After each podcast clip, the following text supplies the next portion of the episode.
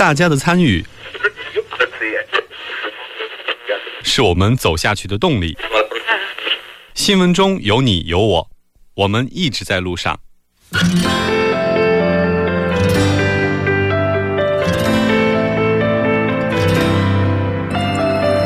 参与我们的节目，您可以通过手机短信的方式发送短信到井号幺零幺三，每条短信会收取五十韩元的通信费用，或者可以进入我们官方网站三 w 点 tbs 点 s o u r 点 kr 进行留言。我们期待大家的参与。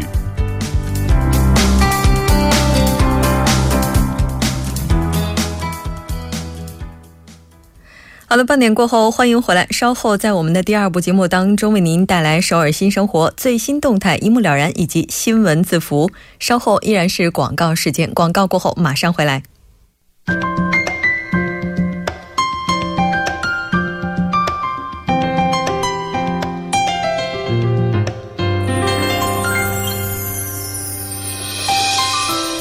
首尔新生活为您介绍首尔市面向在韩外国人推出的优惠政策、开办的教育讲座、举行的庆典。那接下来马上为您带来我们今天的首尔新生活。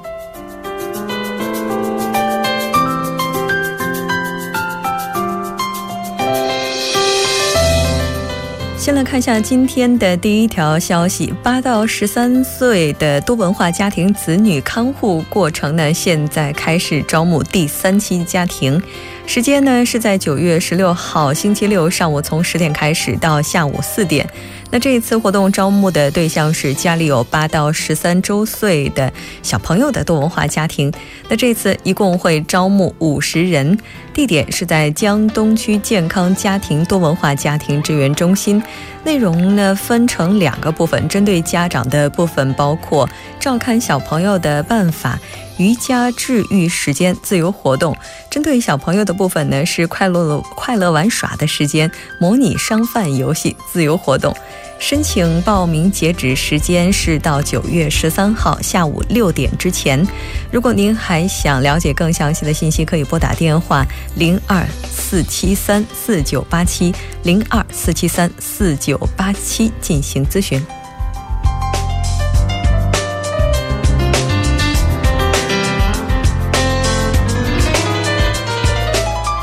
看一下今天的第二条消息：多文化专业社会企业亚洲人中心将于十四号下午两点，在冠岳区厅地下一楼的志愿者中心举办亚洲人在韩国生活的方法。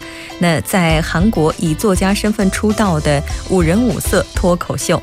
这次活动呢，将由亚洲人中心宣传大使兼 MBN 主持人崔启隐来主持。出版越南童话集的朴某撰写终极柬埔寨语的崔某，以及尼泊尔语的韩某，那以及上述的我们讲到的这三位嘉宾呢，将会传达本人写书的一些契机、亚洲各国包括韩国的社会差异、韩国就业文化等等。如果您希望参与进来的话，可以登录三 w 点 a s i a m h u b 点 k r 这个网站下载申请书，填写完成之后，于十二号之前发送到 e d u at a s i a n h u b 点 k r 这个邮箱就可以了。更加详细的情况，您可以拨打电话零七零八六七六四零零三零七零八六七六四零零三进行咨询。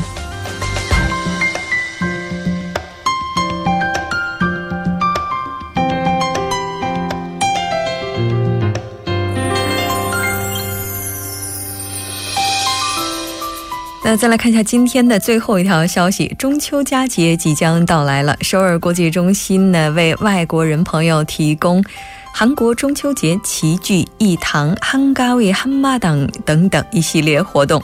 那这次活动的时间是在九月二十三号星期六，从下午两点开始进行到晚上九点。那地点是在寒山谷当这个南山的韩屋村，也就是在中午路站三号或者是四号出口出来就可以了。内容呢包括韩国传统的游戏跆拳道以及民俗表演。除此之外呢，还有来自中国、俄罗斯、蒙古、越南等国的节日活动，当然还少不了的就是美食。那此外，来自俄罗斯、非洲、拉美国家的传统演出也将会跟大家见面。您在现场的话，也可以参与外国人跳蚤市场活动，当天也会有流动餐车为您提供美食。那您可以通过三 w 点 global 点 c o 点 g o 点 k r 这个网站进行在线申请。当然，您也可以直接拨打电话零二二零七五四幺八零零二二零七五四幺八零进行咨询或者直接进行申请。好的，以上就是我们今天首尔新生活的全部内容。当然，也希望这些信息能够带给大家的首尔生活更多帮助。稍事休息，马上为您带来我们今天的最新动态，一目了然。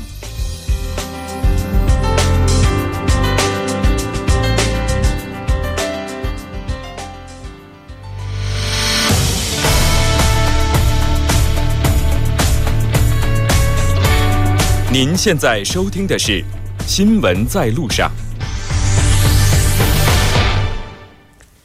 好的，欢迎回来。稍后为您带来我们今天的最新动态，一目了然。马上连线本台特邀记者穆云卓，穆记者你好。喂，你好。很高兴跟您一起来了解今天的最新动态。那今天您为我们带来的是什么呢？啊，之前我们好像聊过这个优乐族的话题吧，就是喜欢享受生活，然后愿意在自己身上投资的这样一群人。但是呢，现在韩国最近流行起来一种。和他们的生活方式完全相反的一种节约，呃，抠门和吝啬。要是放在以前的话，可能是稍稍呃略带一些贬义色彩的词，我感觉。不过现在呢，韩国迎来了所谓的抠门全盛时代。抠门全盛时代，记得之前这个就是您在介绍优乐族的时候还提过，说现在年轻人已经进入了及时享乐的时代。没想到这个变化速度这么快啊，很快就迎来了抠门时代。我们来看一下这个情况到底是怎样的。啊，实际呢，这个是 受一档综艺节目的影响，通过一些 流行语，我们可以大概了解这个现象。比如说，呃，喝什么咖啡呀？直接喝面汤吧。还有就是，如果有什么值得请客庆祝的好事儿，不好意思，哦，看起来千万不要张扬。嗯嗯，千万不要张扬，就那么过去吧。还有就是说，音乐不用下载，就试听一分钟就可以了。还有还有呢，是不买就相当于是百分之百打折。那通过这些流行语，节约就好像是渗透到了人们的日常生活当中了。哦。也就是说，如果说之前是这个能买则买的话，现在是能省则省，标准的开源节流了。那现在的话，大家都以什么样的方式进行节约呢？有人他会利用记账的软件记录下自己的每笔消费，据说月底他们看了这个软件上记的东西之后会大吃一惊。还有一个现象，大家可能也发现了。韩国的上班族和学生可能午饭、晚饭过后都习惯了人手一杯咖啡。那一杯咖啡说贵不贵，说便宜也不便宜，但是一个月下来呢，也是一大笔开销。所以就有人他们说，不管是咖啡还是其他饮料，一律都不喝。另外呢，也有人就是家里给他一部分零花钱吧，让他去带着女朋友吃一些大餐什么的。但是呢，他会选择把这个钱省下来。去公司周边的一些小店吃东西，其实也都是诸如此类的一些小细节，那稍稍就改变了大家的生活习惯和消费这个方式。哦，也就是说，现在大家并不是指的在某一件事情上一定要抠门，而是在慢慢的去改变自己的生活状态，或者说生活方式。而且听说哈，还有一些网上的协会，然后大家一起来省钱，据说这个规模也是非常大的。对，这个很有意思。这个网上协会社区，它叫做“小抠成为富豪”。这个社区它旗下有大约十万会员，人们呢会在网上去分享自己记账，还有通过整理冰箱去节省伙食费的各种小妙招和小贴士吧。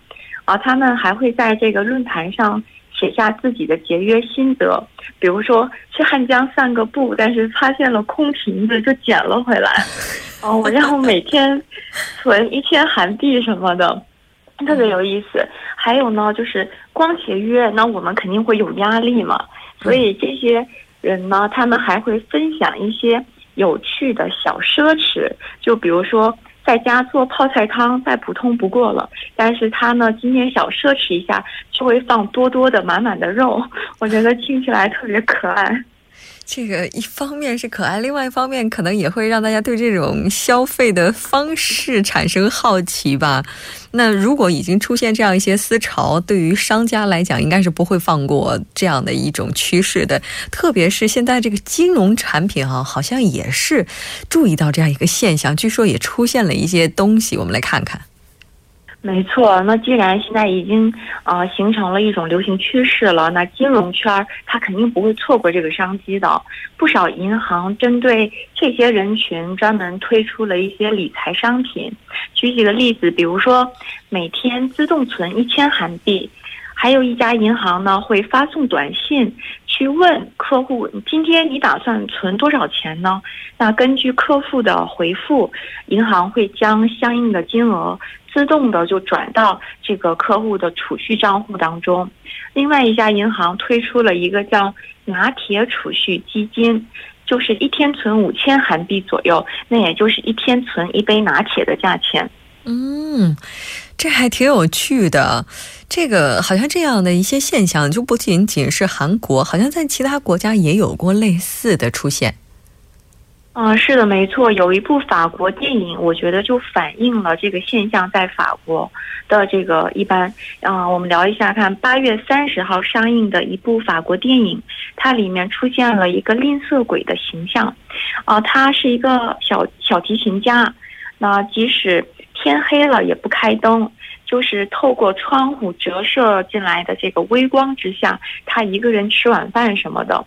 餐桌上的番茄酱呢，由于节省舍不得吃，也都已经过期了。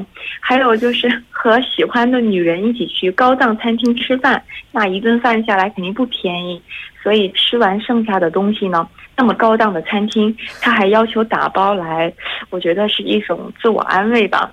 据说这个电影去年。法国上映之后，仅仅一个星期，观影人数就超过了一百万人，可见法国当地应该也有很多人对这个现象是产生了一定共鸣的。嗯，那可能会出现这样一种现象，也跟他的社会背景是有关的。刚才您提到说，在综艺节目上的话，有一些艺人他们可能会有一些类似的表现。哈，我们来看看到底是什么。嗯，我觉得综艺节目和艺人对这个趋势的流行起到了很大的一个影响。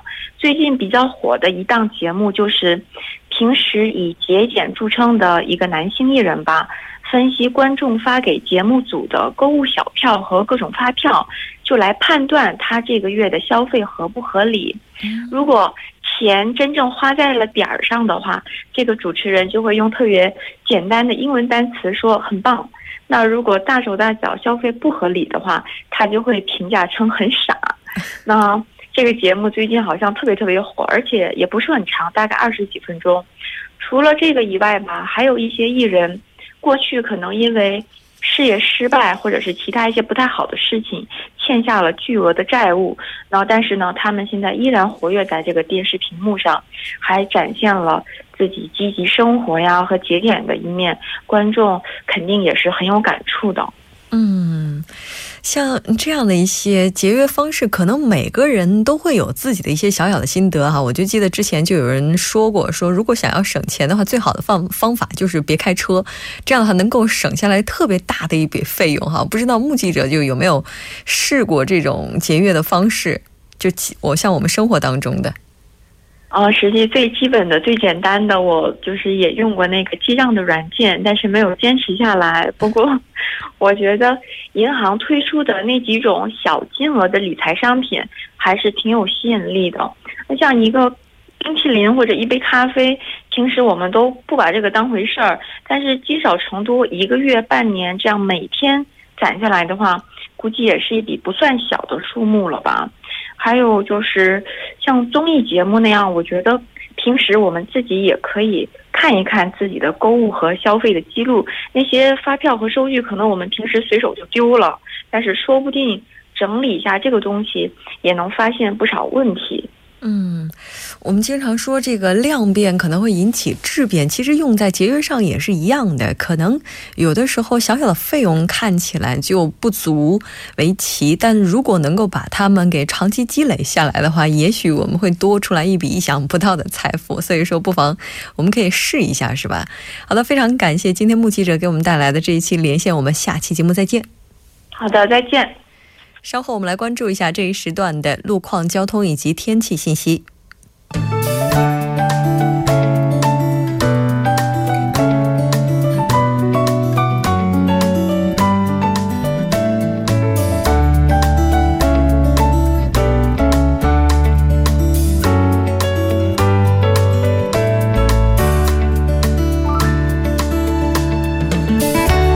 晚间六点四十六分，这里依然是由尹月为大家带来最新的首尔市交通及天气情况。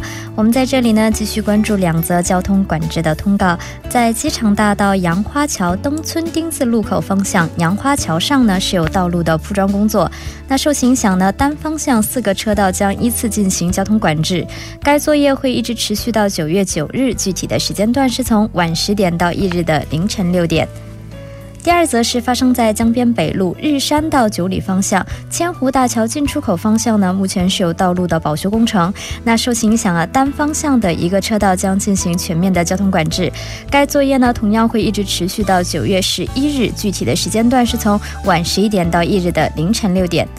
好的，我们再度把目光放到目前的交通事故。那目前在这个京畿道平泽市彭城驿新代理平泽湖附近新建的桥梁呢，因坍塌事故造成四十三号国道牙山市屯浦面新南交叉路到吴城交叉路区间这个双方向的路段呢，不得不进行全面的交通管制，还望过往车辆们参考路段右转行驶，避免交通事故的发生。第二则是发生在奥林匹克大道金浦方向汉南大桥到盘浦大桥的一车道，目前是停驶一辆故障车辆，还望过往车主们参考路段提前绕行。好的，接下来我们关注一下最近的天气变化。那今天是二十四节气中的白露，也非常应景的呀。日落以后呢，气温会骤降，还望下班回家路上的您适当的增添衣服，避免换季期间的身体不适。那明天受位于西海岸高气压的影响呢，预测会是晴朗的一天。当然，这种好天气会一直持续到周末，还望大家好好利用这个周末出去兜风或做户外活动等。好的，具体的。具体的情况是这样的：今天晚间至明天凌晨多云，最低气温零上二十度；明天白天晴，最高气温零上二十九度。好的，以上就是这一时段的天气与交通信息。稍后我还会再回来。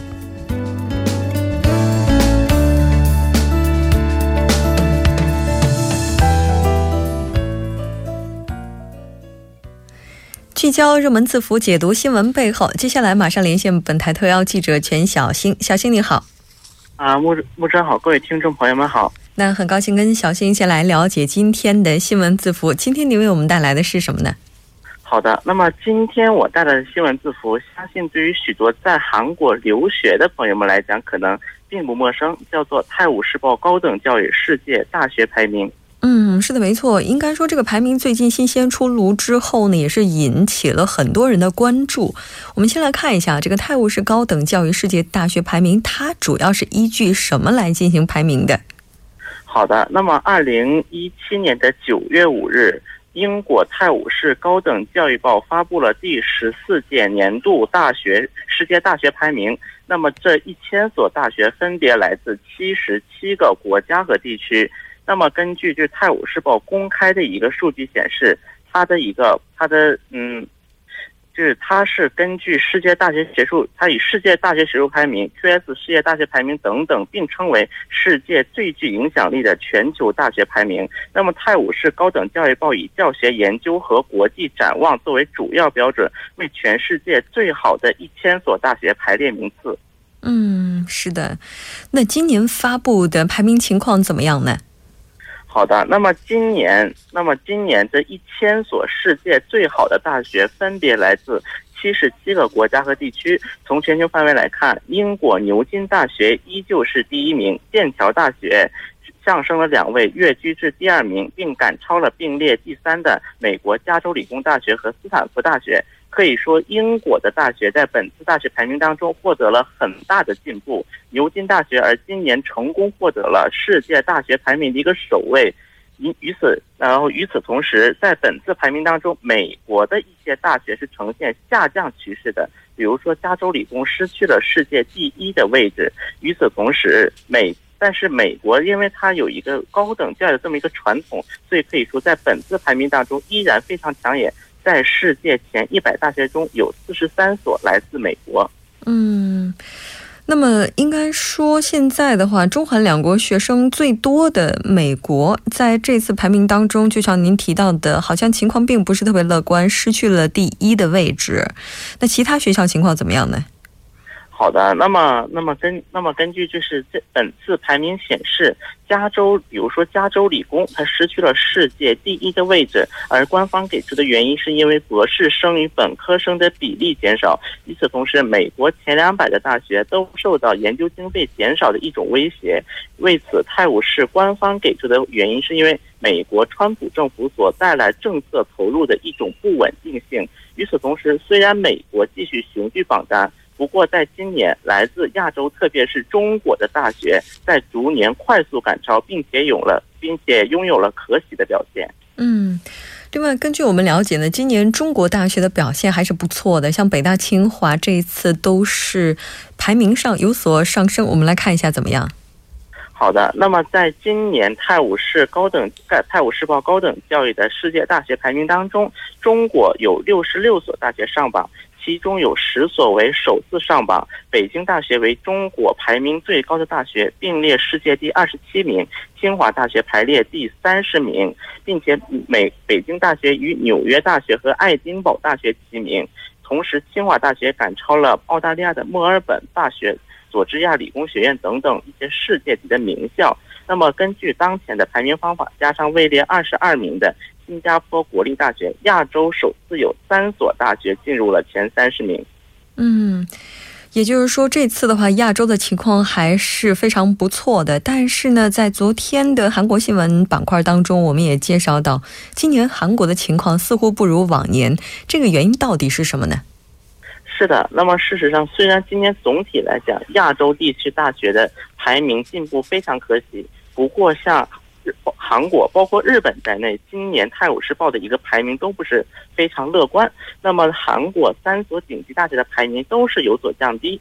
那么，根据有根据这个排名显示，在今年《泰晤士报》当中，只有首尔大学和开斯两所列入了世界前一百。与此同时，首尔大学相较于去年排名下降了两个档次，开斯下降六个档次，而 Postek 浦项工业大学更是直接下降了。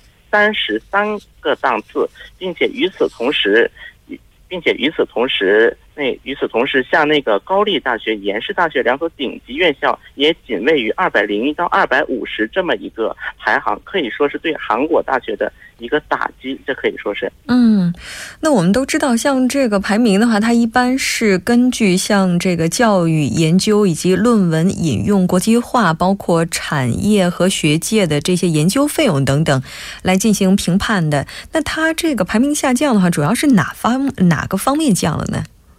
好的，那么我们要说到这个的话，就不得不提到《泰晤士报》它的一个排一个就是标准。那么它的标准显示，在教育方面的分数占比百分之三十，研究方面百分之三十，论文的引用程度百分之三十，国际化百分之七点五，然后其他部分百分之二点五等等，总共在十三项进行一个那个评估。那么韩国大学的一个总体的排名下降。它的最主要的原因就是在一个国际化的指标。那么，韩国国内的排名第一名到第五名的大学的国际化的分数全部是低于五十分的，满分是一百分。那么可以说是一个国际化的程度，可以成为韩国大学普遍排名降低的一个原因。嗯，也就是说，这次的话也是事出有因。那么，负责泰晤士高等教育的编辑长，他是怎么样去解释这样一个现象的呢？好的，那么《泰晤泰晤士报》那么那么《泰晤士报》的一个编辑，他就是解释到，一方面中国大学的一个排名在逐步上升，并且与欧美正在齐名；与此同时，日韩的大学则因为一个投入上的问题，却逐步落后于这个世界的一个主流。那么他们也认为，这个需要引起各方以及教育部门的一个注意。是的，没错。我们经常说，对于一个国家的发展来讲的话，人才是非常重要的战略资源，而教育为本。那在这方面的话，应该说，虽然说这个排名的话，并不能说明所有的问题，但还是希望在这方面的话，也能够引起有关方足够的注意吧。我们也希望看到明年更好的一个成果。好的，非常感谢小新给我们带来今天的消息。我们下期节目再见。再见。那到这里，我们今天的第二部节目就是这些了。稍后在第三部以及第四部节目当中，将为您带来《走进世界》以及《新闻放大镜》。不要走开，马上回来。